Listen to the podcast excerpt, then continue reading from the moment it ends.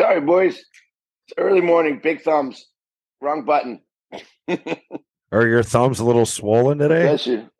Yeah, bless you. Um, are they swollen? Do you have do you have anything in particular that would make you ask me why my thumbs are swollen? I, I don't I don't know like uh, a lot of salty food or something over the weekend. Well, you're always you're always mingling, so I assume there's a a ribeye or some there's, crab legs a with lot of everything. butter and a few cocktails or something that'll make your body swell. Jesus Christ! Like All why above. so why so above, defensive? All the above. All the above. All the above. Exactly my Yeah, point. Yeah, yeah. Catching catching touchdown passes from RG three on Saturday. That was pretty crazy. Playing in that celebrity football game. That was fun. My knees hurt for three days after that. Um, What position did you play? Wide receiver. It's you know it's a quarterback, and then I was far out wide. I caught three touchdowns. It was pretty fun. It was a great, great time. Does, does he throw a laser? laser, laser. Yeah. He threw one at me. He threw one at me at the corner, and I was going in. Two defenders coming at me, and it's like mm, you you can't catch this. There's going to be this is going to be blood. It's going to happen here. And I went into these two, caught a bullet right in the chest, took an elbow to the mouth, and I felt like I was going to die because I couldn't breathe. I caught it, and then, but then I had to play it off. I had to celebrate in the end zone because that was a it was a pretty sick catch, and um, and RG three was like, I can't believe you even caught that ball. And He's like, athlete's an athlete, baby. Athlete's an athlete.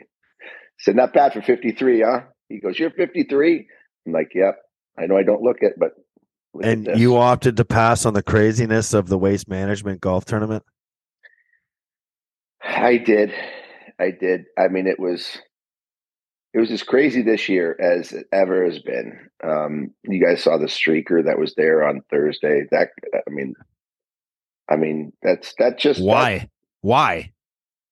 Is my it question. typifies it typifies exactly what happens at the waste management. That specific scene right there is pretty much what it's like all around the golf course. Just Listen, Um, here's my question. So what what was up with the streaker? Did something happen? I know there was a streaker. I didn't I didn't see was there anything other Oh, than him being naked? Was there anything else that was inappropriate about it? Other was it just the fact that there was a streaker at a golf tournament? well, he had a, he had an arrow on the back on his back that pointed down, and it said 19th hole.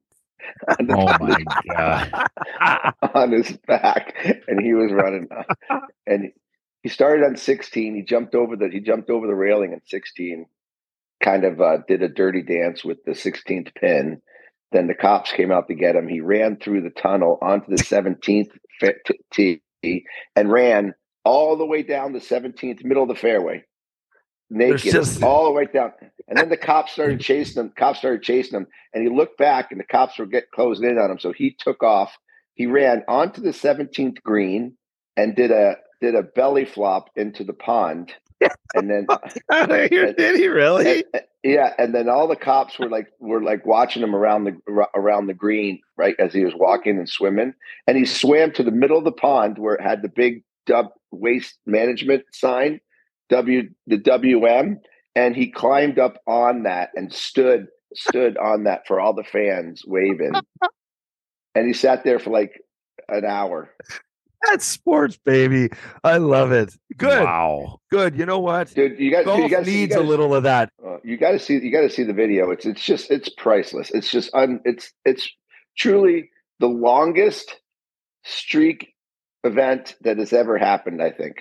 I loved his uh I loved his evacuation plan though. Like go go to the middle of the pond. I mean, like I- I wonder if that was all thought about like in No, on the no way. move He or was just he was just going. He was What's- just going. There's no f- way. what's one word that comes to mind when you think about a streaker? Confidence. Booze. Alcohol. It's alcohol. Alcohol. I mean, Alcohol. I wonder are we disgusted by this? Are we are we disgusted by this this streaking? Well, I I will say this. He it wasn't he wasn't. he, you can't consider it streaking because he had little he had little girl pants on, right? He had he had like a um what do they call the the, Banana um, hammock? No, no, he he had little, literally like the little Like a um, thong? like like no women's women's like um uh, Like, Like volleyball shorts? like like little booty pants. Really?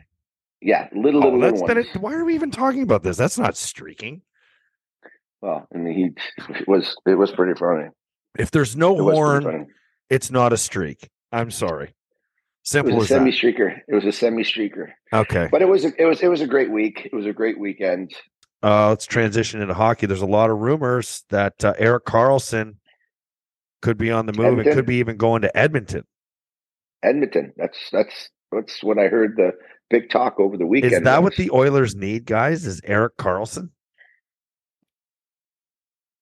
I think every I think every team that's you know trying to make a push needs needs an Erik Karlsson. When you got a guy that's got 70 points, I think he's what, like six in you know, league scoring, what he does from the back end is is next level. Yeah, I agree. Um, You know, does does Edmonton have the pieces and the money to make that happen? That's the question. Because you're not getting an Erik Karlsson and just saying, yes, this is a rental type player. No, he's got what, four years left at eleven and a half million dollars? And how much money does San Jose want to keep in order to make that deal? Because they're going to have to hold keep money. The question is who is who would Edmonton give up, or what would they give up to get a Karlsson? Well, They would have to give up a little sa- a little salary. do you think? Do you think?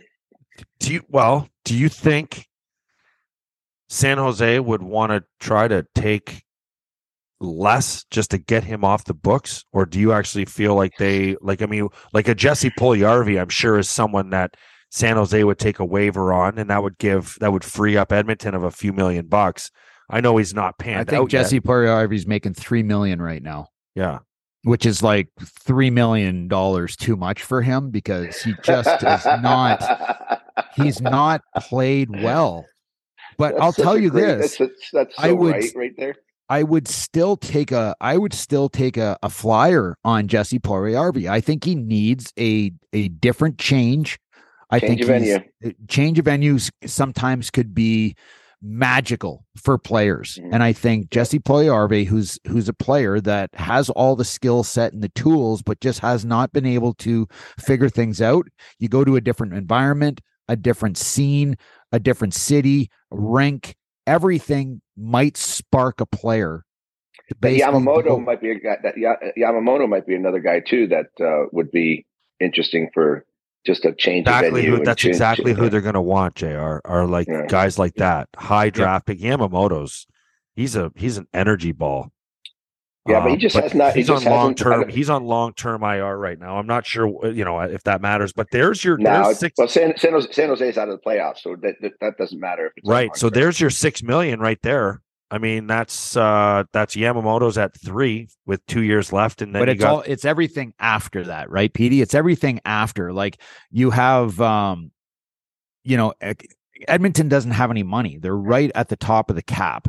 And when you're looking at, you know, Jesse Puljujarvi, who makes $3 million, but then next year he's a restricted free agent. And you have Yamamoto, who makes 3.1 for two years. You still have Erik Karlsson, who is on the books for this year and four more at 11 and a half. That cannot happen. That cannot happen in this league. You can't ha- you can't pay you can't pay Erik Karlsson an eleven and a half million dollar deal, especially when you're already paying Connor McDavid, who makes twelve point five. It's it's just too much money. But if San Jose wants to eat some of that money, now yeah, you're they're going to have to. Yeah, they're going to have to. No question about it. Um, it's a tough spot for Mike But- Grier, though. You know, that's a Is tough it? that ah. I mean, I don't think it is a tough spot because when you can get rid of Erik Karlsson at eleven and a half million dollars for four more years after this year, you're doing your team a major favor. Mark let me ask you Edward a question. You Vlasic, you- hey, Ri- Ribs, you know you know all the rules a little bit better than I do in terms of cap space. If they if they keep cap money, uh, if they keep money on the books, is that does that still go against San Jose's cap if they hold back like half of um Yeah, They for the remainder of the Adam Karlsson contract. Yeah. yes okay all right so at least they get rid of get rid of five at least maybe five or six million of it right like I think Mike Grier is realizing right now w- with what he has as a core. Okay, he doesn't have a core. Logan Couture, who is the captain of the San Jose Sharks, I would not be surprised at all if Logan Couture would be a guy that he would look to move this year. Hmm. Mike Grier needs to tear this thing down to the studs. He needs to get draft picks, tons of first round draft picks. He needs um he needs to get high end prospects and he needs to build the play the the the prospect pool. And he needs to start all over. Erik Karlsson gone. Marc-Edouard Vlasic at age 35 still has 3 years after this year at 7 million. That's a buyout. See ya. Gone. Mhm. Like they're Yeah. going to tear this thing right down because they're in a very favorable um, position cap wise for the next number of years, and I think he's going to tear this thing right down. That's you know my, what's great That's my you know, you know you know what's really important too is if if Greerzy can clear enough cap space to go out to make a really good offseason signing like a big but San Jose is a place where players would love to go Absolutely. Yeah, like that's that's that's a very a, a, you know intriguing place for a player to want to go If like, hey Riv, you know how great it was playing in San Jose. It was just awesome. It's a It was. I was there for a year and a half. Jr. And it. I'm. I'm not kidding you. It was without question, without question, my favorite year and a half playing in the NHL. Yeah, it was so much fun. It was Yeah, the too. Mm-hmm. lifestyle. Okay. The lifestyle. It was the the team in general. I thought it was very well run. Okay. With Mhm. Doug Wilson and all the people that he had working there. And the team in general was awesome. Like, I mean, a great, great group of teammates that really cared about each other and got along very, very well. And we also won. We won. We were what and the second in building the was league? electric. Yeah. Yeah, the, and the building was electric.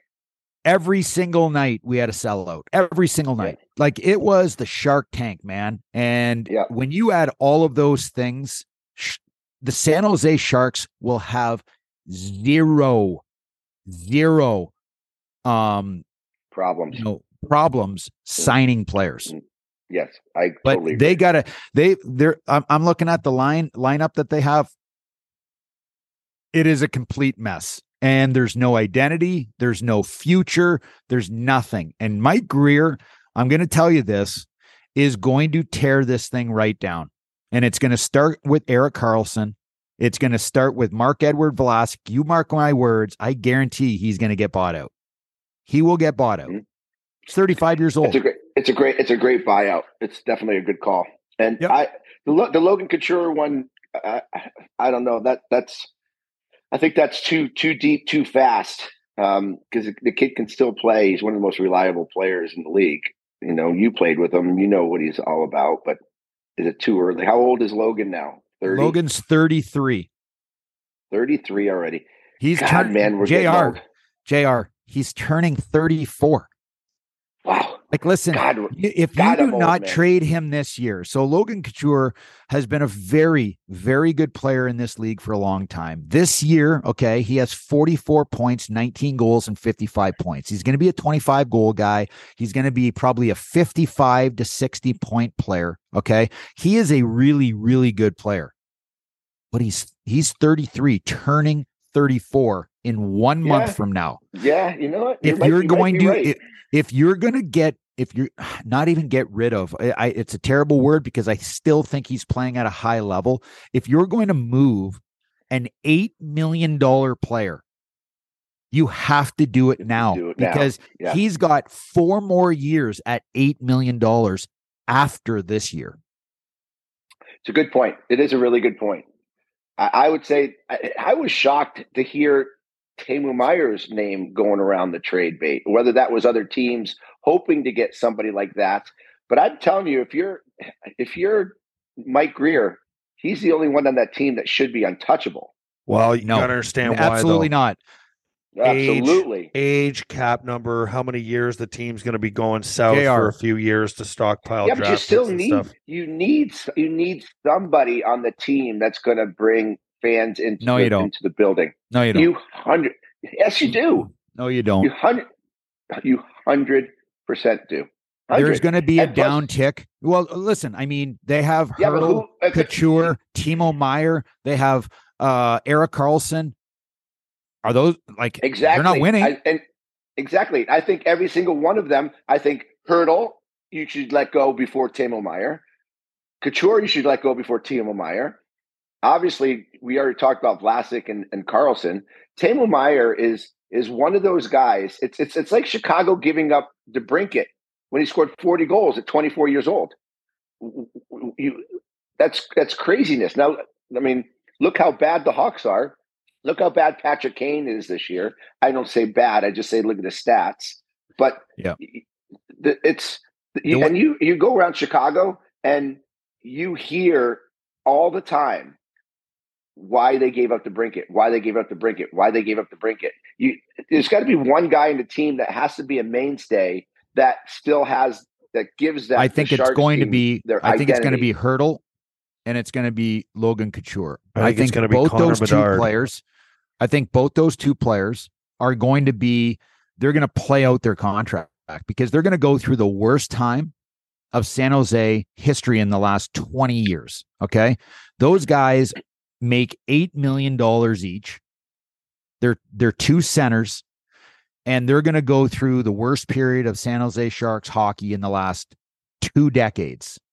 But there is going to be turnover. Timo Meier, you can't go and sign Timo Meier because he's going to be asking for 9 million. You can't pay him 9 million. You don't want to pay him 9 million, so you're better off going to get first round draft picks. You're you're better off getting an elite prospect that's going to be 20 years old that's going to be starting to play in your lineup.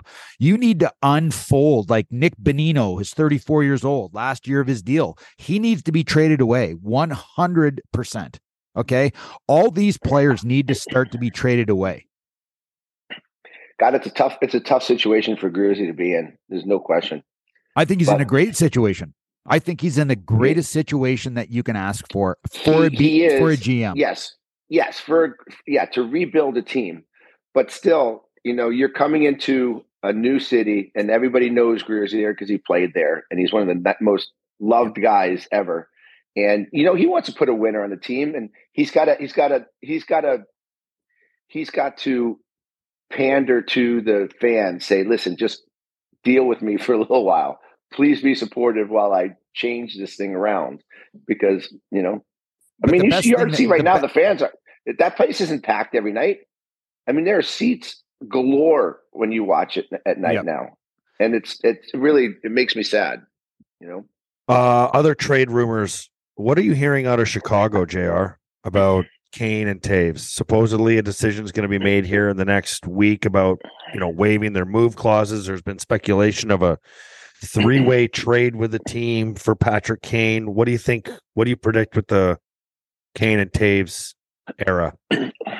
well, I think that Vladimir Tarasenko trade to New York really pissed Patrick off because Pac. I think if there's one team that Kane wanted to go to was the Rangers to get connected with with Panarin again, playing the Big Apple. They have obviously a team that can compete. Um, he was really pissed off with that. So, who was he pissed off at the Rangers? You think, or pissed off at the at the Blackhawks for not making the deal sooner? I think both. Tell you the truth. Um, you know, is that the, is would that be the only place that Patrick would go to? Maybe not, but um, that was the one that I think he really wanted to really wanted to go to, and he, he might just say, "Fuck it," I you know I don't want to get traded now. Um, but What about the Maple I, Leafs? uh, I think he would go there. I think for sure he would go there to get to, to play with Auston Matthews. He would do that in a second because Auston Matthews is the biggest Patrick Kane fan on the Or planet. or John Tavares. Or John Tavares. One of those two guys he's going to be playing with.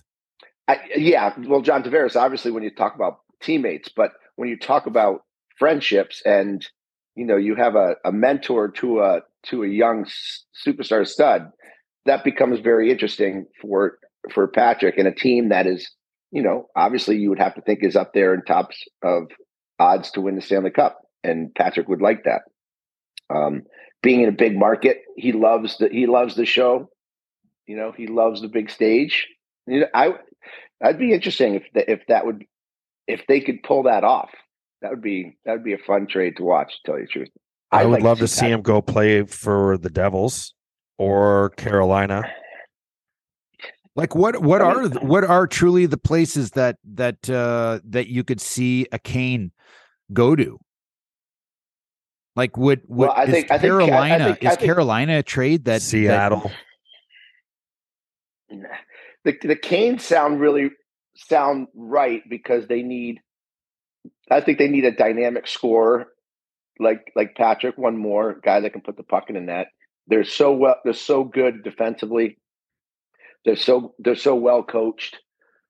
I mean, they're one does of he teams does he just fit there though? Like I, I'm going to tell you this: in 53 games, this player has 21 goals, 47 points. He's the leading point producer on the Canes with 47 points. is that Sve- Svechnikov? Nope, it's Martin Necas. Really? Hmm. Sebastian This is- Aho has 46 points. In how many games though? He's Svechnikov has 43 points. Like this is One of them's team- over a point a game though. He's just played less games. Which one is it? S- uh, Sebastian Aho's played 46 games, 23 goals, 46 points. Okay. Okay. Svechnikov 53 games played, 19 goals, 43 points. 10 what points does that- under a point a game.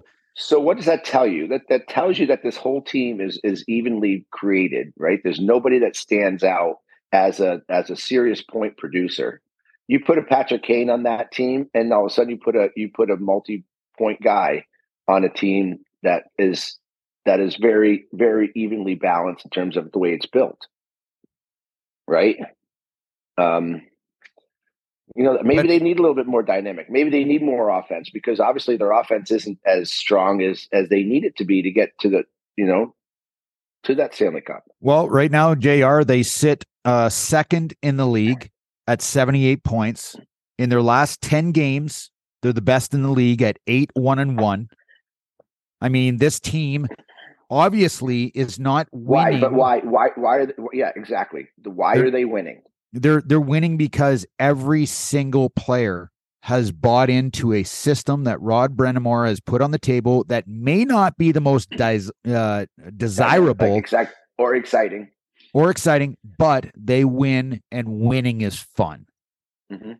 Now, Yep. Patrick Kane going to the uh, Carolina Hurricanes, I you know, where is he going to fit? Where is he going to fit in in this lineup? I'll tell you another place where Patrick Kane might be interested to go to, which Oh, could be interesting. I, I- let's play the guessing game. Can I guess? Yeah. Because I'm I'm looking at their salary cap right now. But you got to be honest if I'm right or not. Okay. I, I Is it want the- to guess too. I want to guess too, Jr. So don't No, tell you- me. okay. Don't. Okay. Is it the Pittsburgh Penguins? No. Okay. My guess, Jr. is going to be the uh, Los uh, L.A. Kings. Boom. Absolutely. Absolutely correct. That was a team That was a team that I Incredible minds think alike.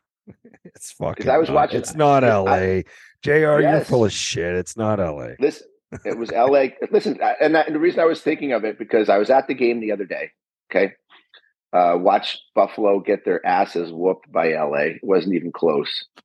Um, and I watched this team play, and I, I'll tell you what, it was a fast, fast hockey game.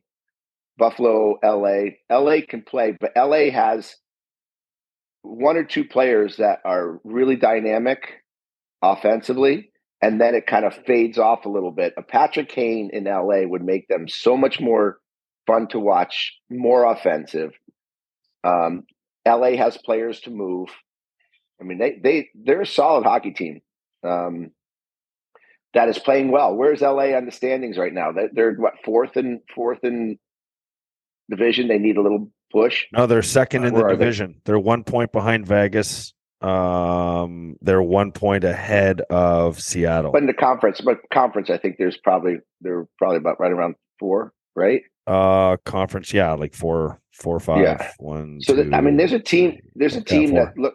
I mean, they look really, really good, man. That's they're, a four- team they're fourth in the conference, JR, but they're two points out of number two, and they're four points out of number one in the West.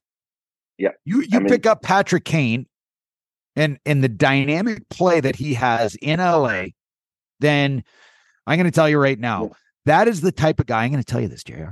Listen to me. JR. Where does Patrick Kane want to play next year? And the Yeah. question is if you bring him to LA and you show him how beautiful it is lifestyle wise, and then you look at the team that they not only have older players like, you know, Anze Kopitar and Drew Doughtys and guys like that, but they have a middle aged uh, Eric Fiala. Uh, or I'll Kevin that- that- Fiala, you had Adrian Kempe, you have guys that uh, uh Victor what, Arvidsson, Philip Danault. that Kempe, that Kempe is sick. I watched this kid skate and play the other day. This kid is sick. He can play the game, and I'll tell you that Danault, like him or hate him, that kid is as effective and smart as as as you get on a on a on a in a player uh, in terms of all around smartness and uh, um you know not dynamic but intangibles. Um, 14 goals, 39 points in 55 games, and his job is to shut down the top players on the other teams. Yeah, and he, He can do does it. a, does an incredible job doing it. Yeah, well, he did it the other day against Tage Tage Thompson. I mean, Tage. I mean, he's he's such an unbelievable player, and they just they shut him down. You know, easily. Tuck too. I mean, both of them played great great games, Tuck and Tage, but they, Yeah. they could not get anything tight to the net at all in the whole Was, game. was the game with that the- lopsided, JR? Like, was LA that much better than Buffalo? Uh, not in the beginning, but starting in the second period. Like the first period was was just like a just a you know ticky tack sort of period. But then the second period came out, and Kyle Poso on the power play makes a, a brutal play, a, a blind drop drop pass coming into the zone that gets picked off, and Kempe comes flying in, takes a, a beautiful wrist shot, scores a goal, and all of a sudden you can see the team deflate, literally deflate. And then they scored three quick goals after that with with bad defensive mistakes by Buffalo. Um, and then I think in Anderson was shit. Anderson was fucking god awful.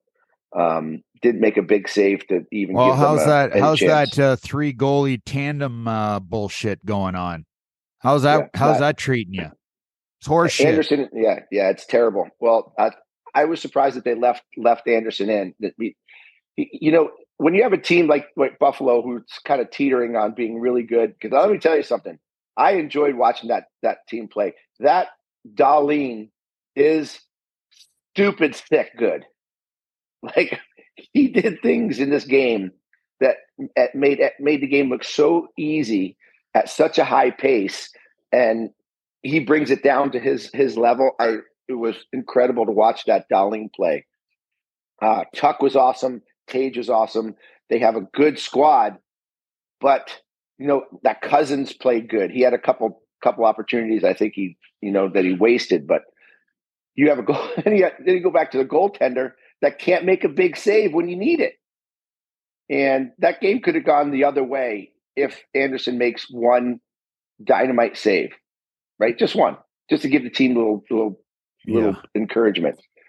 But the Kings are the real deal. That was a fast hockey game the other day between those two teams, and I was impressed how both teams looked. But the Kings just are much better defensively. You know, we're trying to figure out what, uh, if anything, what Buffalo is going to do at the deadline, or if they just try to stand pat. I mean, I'm we talk about trades that you know that Chychrun. I was in L.A. Chychrun's name is uh, is look. I mean, L.A. sounds like they're heavy after Chychrun, trying to get Chychrun on that on that back end. Um, whether that's the play for them, you know, do they need somebody else offensive? I mean, Doughty, I think, is kind of as offensive as Doughty is. He's he's on the older side. Yep. they don't have they don't have very much offense from the defense except for Doughty. I could be That completely wrong, and I.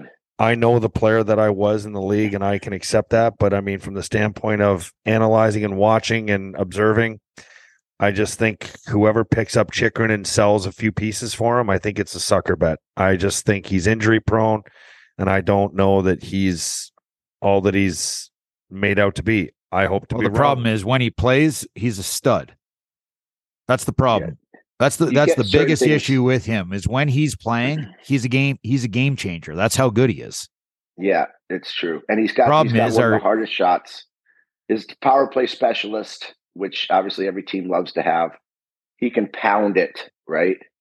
He can pound it. But you know, his problem is he's he's he's a, he's a defensive liability. And you don't like that as a defenseman. Yeah, but is he a defensive liability? Holy shit. man. I mean, he's Yes, played he in is. Arizona for like years. Their whole team's a defensive liability. It is, but when when you have a, a coach that has watched them every single game, and you have a coach that says you can't get this kid to make solid defensive decisions, and he continues to make the same mistakes over and over again that lead to either quality opportunities or goals, and the kid just doesn't get it mentally, and he doesn't doesn't change. That that's a problem. Yeah. That's an issue. Well, he's plus eight this year, if that helps. He's plus eight this year on the Arizona Coyotes that suck, that are Okay, a bottom five team in the league, and he's got 28 points in, thir- in in 36 games. So he's on pace for he's on pace for like almost 60, 55, 60 points, JR. Yeah, the kid, the kid's got. I'm telling you, it might be the time to get rid of him now, if if you're ever going to get rid of him, which is probably why he hasn't played in the last couple games as a healthy scratch. I mean, The I'm- other I'm thing, sure the other thing with that kid too is he's got two more years on his contract, making four point six million dollars. And the way that he plays the game currently, right now, he's playing at a level that's like a eight, nine, ten million dollar defenseman offensively. It's going to be interesting. I don't know. Trade deadline's March 3rd, right? So it's coming up in uh, a couple weeks, two weeks. Yep. There are a lot of names on this trade bait list by the Athletic. Do you guys want to hear some of these names? Yeah, I'd love it. This is uh from oh I can't find I like to give credit where credit's due. It's from the Athletic. It's an athletic article. But um so we've talked about the big three, Timo Meier, Jacob Chychrun, Patrick Kane. Uh Ryan O'Reilly's name is up. Okay. I don't know if that surprised anybody. There's Vladislav Gavrikov, uh, John Klingberg, Ivan Barbashev, Tyler Why would John? Why why would John Klingberg's name be up on there? Because he signed a one year deal. He signed a one year deal with Anaheim. Anaheim obviously signed him to I think it's seven million dollars one year, and he he's going to be trade bait. I mean, there's he's a right handed defenseman that is going to be desired at this deadline because he has For nothing. sure. Yeah. I mean, he was so good in Dallas. So, I mean, I, I don't understand. First of all, why the one year contract? Number two, I mean, this show kid me the was money so good. contract. That's basically what it says. Seven million dollars show me contract in the summer that turns it into an unrestricted free agent again. He sa- he he bet on himself. Well, he should. He's pretty unbelievable. I don't know how he's played for Anaheim in terms. I haven't watched Anaheim play this year, but Uh, Tyler Bertuzzi. that's that's interesting. Yeah. There's there's a there's a really good hockey player right there. That why Detroit be looking to trade him? He's having a horrendously bad season, by the way. The first one, uh, probably in his whole career, um, which makes it very difficult for Detroit Both to actually teams, both move him. Yeah, both teams, even for a team trying to get him. Like he's 27 years old. He's going to be an unrestricted free agent, so they they probably have to move him. But Well, they in, also uh, have to find money for uh, Larkin. Larkin, yeah, Larkin's asking for nine million dollars a year. See ya. Bye bye. bye bye. You letting him walk? You think Stevie Y lets him walk? No, Jr. For no, I don't think so. I think I think he'll I, I think they'll they'll negotiate. I think they'll get him for more like eight. I think Stevie will convince him to stay for eight. But still, I mean, I love Dylan Larkin. Like he's, he's a great kid. He's a he's a very good hockey player. But would you would you put him up in the top fifteen best players in the game? 20? 20. No, no, not right now. No, no, not not the top twenty. I mean, you're you're at nine, ten million. You're considered, I would think, top twenty in the game. Am I am I off in, in saying that? No, I don't think so at all. Amongst goalies, forwards, and everything, uh, no, uh, he's not in the top twenty. No. Um, I, totally don't even know if I could put him in the top twenty forwards. To be honest with you, uh, John Toews. There's, there's that's that's John Toews. He's on the Uh, list. Jonathan. number nine. Yeah. Yeah, What? Yeah, he would be. Yeah, he'd be a great, great uh, loner player for a team that's could win like like a Boston Bruins, like a yeah, like a Carolina again. These teams that are really close that need like a third line centerman. You can't take Jonathan Toews. He makes eleven million dollars. Well, it's it's the last year of his deal, so it'd be a half the pickup, and I think they make six point nine. So the money's the money's reasonable, and you just make the. It's not the salary- last year of his deal. This is Jonathan last- Toews from Yeah. Toronto Maple Leafs. He No, has no, no. two more No. years. No, no, Jonathan no, Chicago Blackhawks. Toews from the fucking Blackhawks. Chicago Blackhawks. Is there another Jonathan Toews? No, there's a Taves in there's a Oh, Taves that's- in um in Colorado. Oh my god. Okay. Keep going. You got me. It's what happens when you don't have coffee in the morning, eh? Like you try and like clean your life up a little bit, no coffee, just drinking water, and then all of a sudden, fuck, I can't even think of Jonathan. Jonathan, think of John Tavares. I'm like, what are you talking about, Petey? Anyway, my Yeah. bad. Jonathan Yeah, Toews. no. Yep, Okay, good. got to sell him off. Got to sell him Yeah. off. Okay, now you change your mind. Good. All right, perfect. Okay, he's We're on- he's back. He's, He's back. back. Yeah, I'm back. Sorry, sorry, boys. Where does he? What about Winnipeg for him? That's not a bad play, babe. That's not a really. That's not a bad move. Have him go play at home, playing a team that's playing well, team that does need help in the down the middle. Third line centerman. Who is Winnipeg, their that- Who is their third line center there? So they have Scheifele as their number one. Wheeler? Uh, I should say one A, one B type thing, and then you have um, you have uh, Wheeler Dubois. is it Wheeler? no, Is Wheeler's Wheeler right. cent- is Wheeler's right, right, right wing? Yeah. Yeah. So you got two solid down the middle. You get one third, one one third line guy. That's a that's the best face off guy in the league. Adam Lowry is your third line center. Eh, I don't think you need Jonathan Toews there. Can't throw him on the wing. Would you throw Jonathan Toews on the wing? Well, I would the pl- throw Low- I'd throw Lowry on the wing. they're they're you know they're they're they're one of the top teams in the West. They're they're playing very well. I like the three centers that they have in in Scheifele, Dubois, what- and But if you get but if you get Toews, but if you get Toews, you can get creative with your line matchups, right? With your line setups. You know, Yeah. you can put John you can play Jonathan on the fourth line. You can bring him up, play him on the, you play him on the Really? wing. Jonathan Toews at the end of his career, bro. Like he's had he's had multiple issues. I mean, he's having a good year this year, but you know, unfortunately, I, as much as I hate it, he's he's damaged goods. Is he not? um, I don't know if if we can sit here and call him damaged goods. In forty in forty six games this year, he has fourteen. No, I said I goals, said and he's having. got I said 28 he's having a good year. He's Yeah, having- like it's not a bad year. Um, Come on, hey, he's playing on a horrendously bad team. So like if he's playing on an act uh, like a half decent top end top 10 team in the league, this 28 points and 14 goals probably goes to 20 goals and and and 40 uh 5 points. well, speculation or you know the the the the proper fit according to some are is the Colorado Avalanche. Ooh, yeah. I'd like you there. Uh, 10 and 11, Luke Schenn, Brock Boeser. I think we've talked about Boeser. a little bit before, but Luke Schenn's name's come up. I think with Boston even. Okay. Matt Dumba, stop me when you guys want to talk about somebody. I don't. I hear, I hear, I hear, I hear, I hear. Minnesota wants Dumba out of there. Bad. Like they want to get rid of him. They want to get rid of him as fast as possible. Another thing I'll tell you on this list, but I can confirm for you, Anthony Craig Rive, is that Jordan Greenway is absolutely available. He's a Good available. pickup for somebody. That's a good pickup for somebody. Well- big, big, strong body.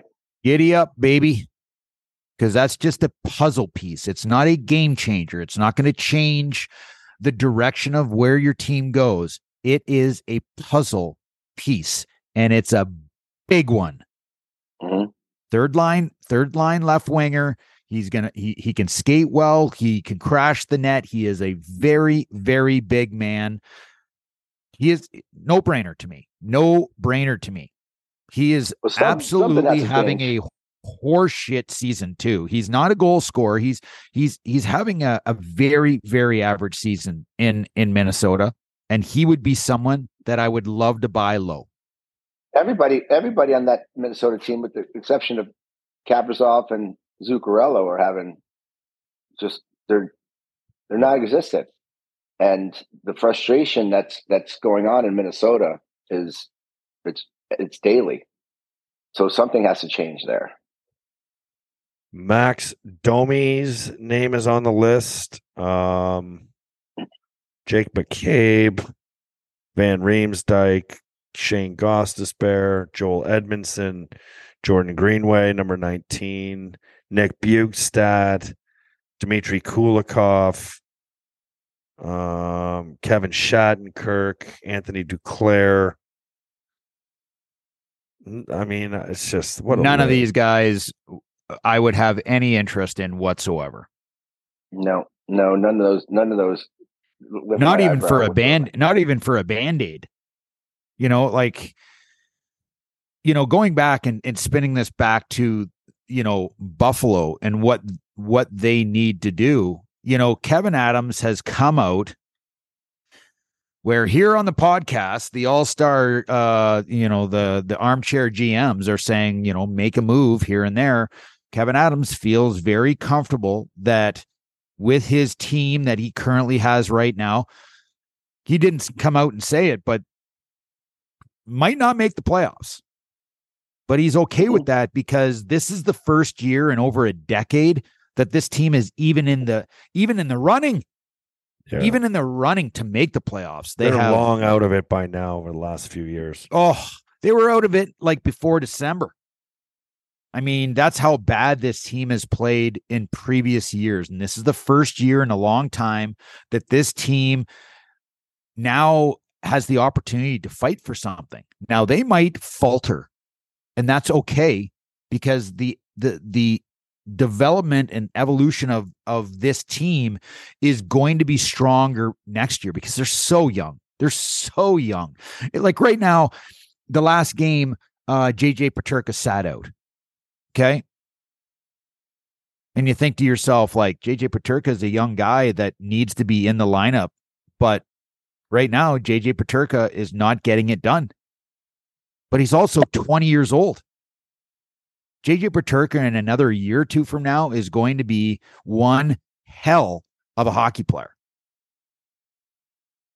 But this this this entire group is is growing and they have a very very good core like i mean an incredible core when you're talking about on the back end Hey, listen, talk I, about I watched Pauline them, Power the- Samuelsson I watched them the other day. They, they're they're a good team, man. They can skate. Yep. They can move the puck really well. Like there was some amazing puck movement in that game, as fast as that game was, and I was impressed at watching Buffalo play. I was really, I really was. They they, they have talent, but it's again they make they make such dumb decisions with the puck sometimes, like almost immature, like like mistakes that you just that you shouldn't be making as a hockey player and that's just pre- being prepared and and doing the right thing but I, I think they're close Rev. i do think they're close but they just they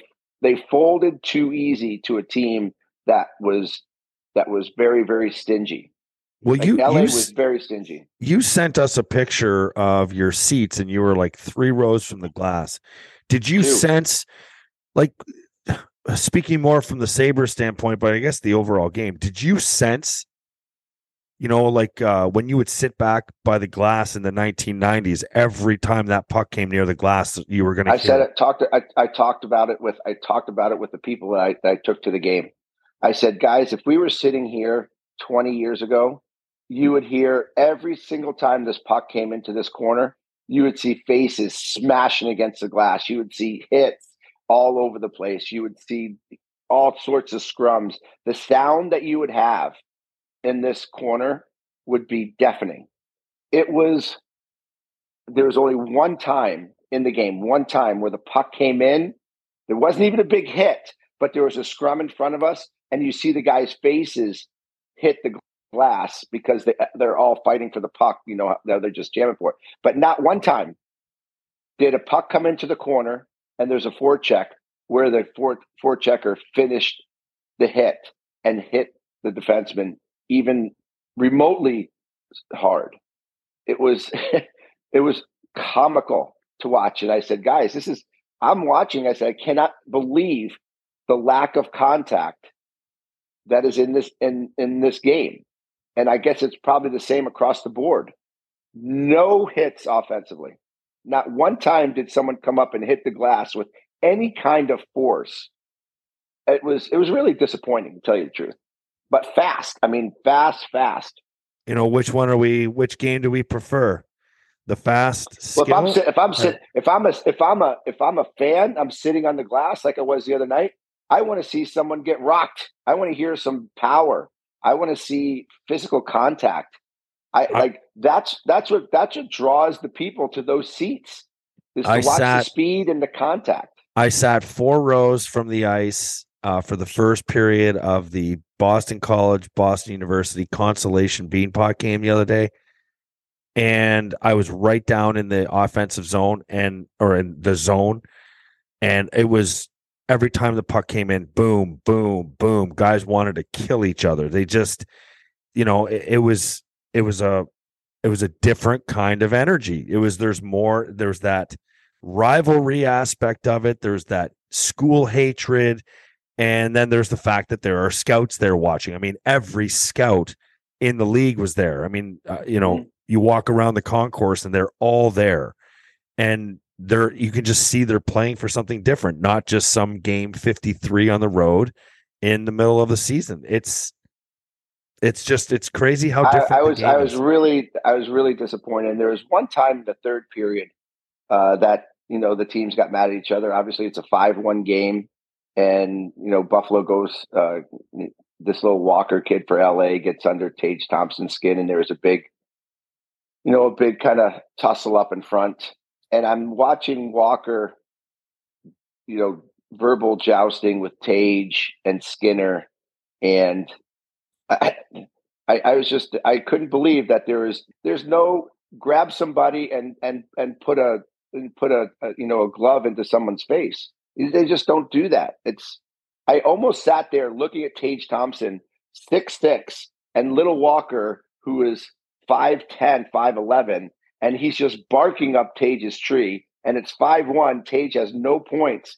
If I was Tage at that point, I would have I would have punched I would have punched Walker right dead in the face and taken the penalty and been gone.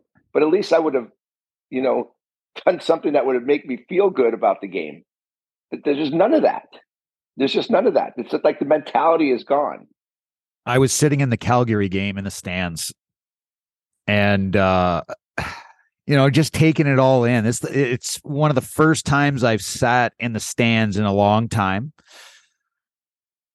And uh you know, the Sabres scored the the the first two goals of the first period. On three shots by the way. Three shots, two goals. They got outshot. I don't even know what it was, like 14 to 3. Second period comes through.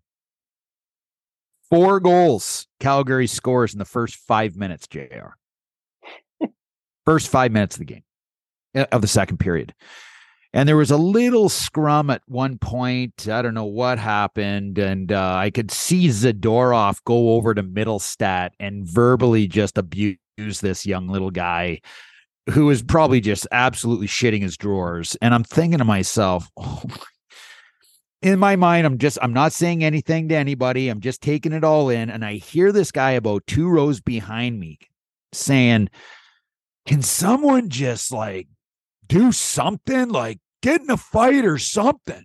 Like, get, you got to spark the boys. Let's go. Like, and I'm thinking yeah. to myself, that's not Casey Mittelstadt. I, I, I'm, I'm like, I, well, first of all, it's, it's definitely not Casey Mittelstadt. Number two, someone should have been right beside Casey Mittelstadt and like suckering Zadorov in the mouth to tell him to shut his mouth and just have some sort of like. Zadorov like is the type of guy that if you punched him, he would probably he would back away. I'm telling you, I don't think he's going to go I, back at you. I one thousand percent agree with that. I think he's big. I think he's insanely aggressive. I think he knows exactly who's on the ice because I've never seen him chirp more than he did the Sabres the other night. But why can he do it? Because the Sabres well, are the softest team in way, all of the NHL. They're, they're by far the softest in the NHL. There's not one single player on the Sabres that even wants like that that fighting somebody else on the other team is in their mind. Did did Zadorov play in Buffalo? He he was a first round draft pick. I think he was drafted 16th overall. He came to Buffalo at 19 years of age and had some major issues off the ice. And what I mean by major issues off the ice, so people don't take this the wrong way, this kid had an issue with getting up like literally, I mean, he had an issue with sleeping in. Like they they would phone him and he uh, apparently he had like three alarm clocks set and he would still be showing up to the rink like late. And I don't know if it was 5 minutes or 30 minutes, but it got to the point where Oh, I think he, he, missed his flight after the All Star break his rookie year, and he, he was. Missed I think flight. he was out of shape, and there was he was know, a there was a rumor. Kid. There was a rumor that like London didn't want him to come back, so the Sabres. I mean, there was all that stuff. But you know what? He here's the thing. I'll say these Russian players when they come here, they're so misunderstood to begin with. In my opinion, like this kid was super misunderstood. He was super cocky, but he was he was such yeah, a nice guy. Jr. Jr. This yeah, is the yeah, other thing. Yeah, but Hold you're on. not misunderstood. You're not misunderstood when you don't fucking follow the rules. and you don't do what you're supposed to do. No, no, no. That's there's something that there's something that went beyond that. So there was the issue of him being extremely immature at 19 years old and. not being able to wake up on time. He's missing meetings constantly, missing flight after the All Star b- break in his first year. Um, but there was also other things that I was told that you know the veteran players would be in the dressing room taping sticks stretching just talking this and that. And all of a sudden he would go to the he would go to the uh the music which if anybody out there doesn't understand this by now no nobody rookie. Nobody, and i mean no. no rookie. No rookie first year player would even think about touching the music. Three year players do not touch the music okay? Correct. This kid goes up puts his techno shit on. Like Oh, the Russian rave music, man. They all love the it. Russian rave music, and these guys are DJs like over there. The Chemical Brothers. Like, what? Chemical Brothers. The fuck are you doing? And this guy's, oh, wait, put my music on. You guys are shit music. This the kid's 19 years old. I think there was a major, major riff in the room with this with this young kid. And listen, that was a very youthful time for uh, Zadorov. But I will tell you this he has turned into one hell of a hockey player in this league. Very good. Very good player. Yes. And if there's any a player, if there's any a player in this league that the Sabres should have, it should be a guy like him. Yeah, he's because he's, he, he's the real deal. He's tough. He's yep. very he skates really well, makes a good first pass. I mean, if you guys are saying that he's not he's not um, like tough as in a fighting tough. You don't need that these days, but you need somebody because I've seen that kid hit, I've seen that kid slash, I've seen that kid push around people in front of the net. He's a hard player to play against. Very hard. Yeah. Well, listen, I mean, he's he's super insanely off the chart tough, but he doesn't fight because he knows that in this league right now, there's very few people in the entire league that would want to fight him. Now, people that do want to fight him are going to have to go and deal with Milan Lucic and Ritchie. Mhm. And that's why he can play the game that he wants to play, okay, and not feel uncomfortable because he knows that those other guys have his back. Yeah, we'll do the Me- job. Yep. Buffalo doesn't have anybody like that. You're exactly right. I didn't see any any bite or grit. Careful, Jeremy. The uh, careful. There are there is a a portion of this fan base, okay, and we hear from them, and I I respect their position and what they want to see, but they don't believe that that belongs in the game anymore. There is a being- there is a being- me- being there's gritty? even a media there is a media fan base here Being that does not believe that gritty? hits yes that they do not believe that hits translate to wins uh, they don't believe that intimidation really ex- exists in the game now granted you know i can't say this but they you know they never played the game but we get poo-pooed when we say that but it, there's I mean that that mentality is so fucking stupid. You and I, all three of us have played in the game. All three of us know what trends get the team going, what teams get what gets players excited, why teams get uh, get out of their sleepy modes, and why other teams are pushed out of hockey games. And it's not because it's not because they skate around fast. It's because they get their face hit into the glass. It's because they have to pick themselves up off the ice time after time. It's because the big hits energize the fans, which energize the players, which gets them going on the pace that they should be playing. So all those people that say hits don't change the course of a game and don't have influence the game are fucking stupid. Plain and simple. Um And by the way, by the way, they're little pajama people who just like to just go through their day without having any kind of any kind of controversy, no no issues, no, No pain in their confrontation. lives, no confrontation, no like please give me a give me a break. What a joke. okay Fucking pajama people, Hey, pajama hey. people. Hey, you think Pat Maroon won four cups because he was a toe dragon backhand sauce speedster? It's just dumb. It's such a dumb comment. You're, in one of the most physical, hard hitting, demanding sports in the world, which is why people love the game of hockey first. And you have these people that say, "Oh, we hitting doesn't do anything. Hitting doesn't influence the game. Hitting's not needed." Go fuck yourself. Are you kidding me? Craig, just to be clear, I didn't I didn't mislead JR here, right? Like I kind of I sold that fairly. That's crazy. I'm Don't just letting the him. I'm letting them rant because it's usually me in these subjects. But uh, listen, I mean, it just comes down. Am to I wrong? The, Am I the game- wrong? Am I wrong? the game's Rich? changed okay the game's changed and we all have to uh, understand that and i think we all do understand it that being said the teams that are going to not only make the playoffs after an 82 game schedule but have a chance to win the stanley cup are are teams that not only have the high end skill you have to have game breakers but you have to have players that are that play a role on your team they don't you can't just have 12 players on a forward line that are the same. You have to have different types of players so they can go and play a certain role, whether that is like chirping on the ice, whether it's physical play, whether it's getting under the skin of the other team. Then you want your you want your skilled top end players to just go out and play and feel comfortable. Someone goes and hits or or punches or spears or whatever happens to your top end player, there needs to be pushback. There needs to be an understanding that if you're going to do this to our guy, we're going to take it. We're going to take care of it. Okay. Collectively, as a, as a team, you will not take liberties with our top players. That's just the way the game goes. Right now, there's far too many teams in this league that just allow all of this stuff to go on. But again, the games change. How many how many suspensions have we had Yeah, but oh, yeah. Oh, listen, listen. The game has changed, yes. Okay, but to play the game and be really good and effective has not changed.